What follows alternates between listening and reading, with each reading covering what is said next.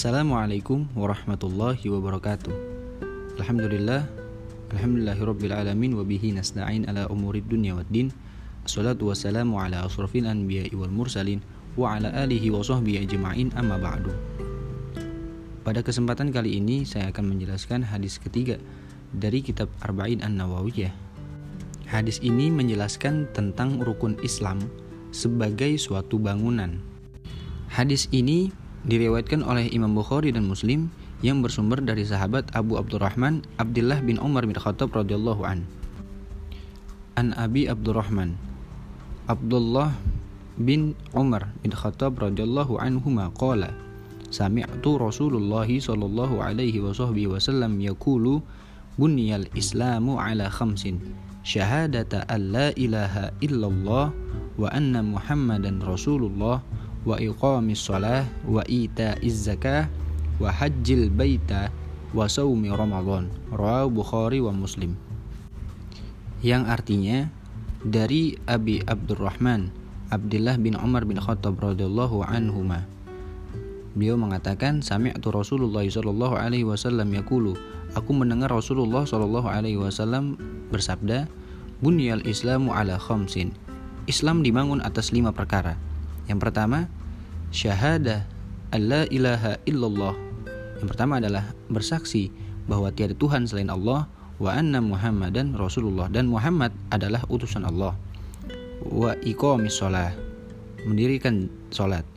Wa ita zakah, menunaikan zakat. Wa hajjil bait, haji ke Baitullah. Wa saumi Ramadan dan puasa di bulan Ramadan. Rawah Bukhari wa Muslim. Dalam hadis ini, Nabi Muhammad Shallallahu Alaihi Wasallam mengibaratkan Islam sebagai suatu bangunan yang unsur-unsur dari bangunan tersebut saling membutuhkan satu sama lain, saling mengkokohkan satu sama lain. Apabila salah satu unsur tidak terbangun atau tidak terpelihara, maka kehancuran dalam bangunan tersebut akan semakin mudah. Begitu pula dalam Islam. Apabila salah satu rukun dari Islam ini tidak terpenuhi atau tidak terlaksana, maka keislaman seseorang akan mudah terpengaruh oleh hal-hal yang tidak sesuai dengan ajaran Islam. Dalam penjelasan hadis ini, ulama mengatakan bahwa seseorang yang disebut Islam adalah yang mengimani lima rukun Islam ini, dan siapa yang mengingkari salah satu darinya, maka ia adalah kafir. Dan siapa yang meninggalkan salah satunya dalam rangka meremehkan hal ini, maka ia termasuk orang yang fajir atau berdosa. Lalu kemudian dalam pembahasan hadis ini, rukun Islam yang ada tidak terlepas dari tiga hal. Yang pertama adalah badhul mahbub atau mengeluarkan sesuatu yang kita cintai, seperti zakat ataupun sodakoh. Sodakoh yang kita berikan berupa sesuatu yang kita cintai itu lebih baik daripada sesuatu yang lain.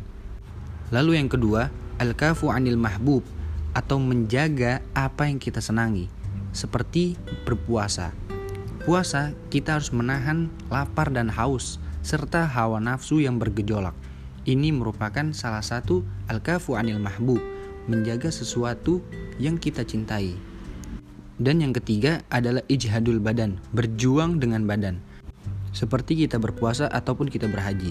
Dalam kita melakukan ibadah puasa, sebagaimana yang dikatakan oleh sabda Nabi Muhammad SAW, sumu tasihu.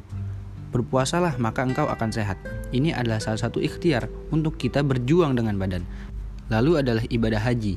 Ibadah haji yang dilaksanakan oleh seorang muslim itu banyak berkaitan dengan kondisi fisik seseorang.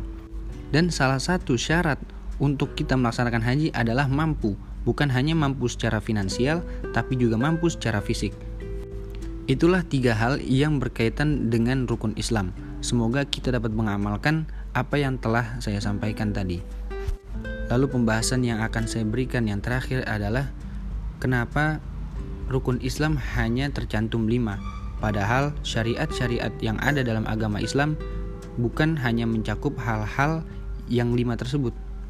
Jawabannya adalah dalam menjalankan suatu syariat Islam ada hal yang wajib dan ada hal yang sunnah dan yang tercantum dalam rukun adalah hal-hal yang wajib saja dan hal yang wajib pun terbagi menjadi dua ada yang fardu ain ada yang fardu kifayah fardu ain merupakan kewajiban yang mutlak bagi seorang muslim.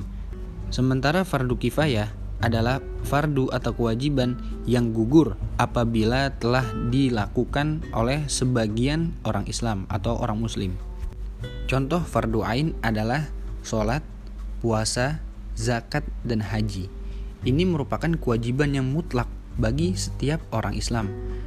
Dan contoh fardu kifayah antara lain adalah amar ma'ruf nahi munkar, berdakwah atau lain sebagainya.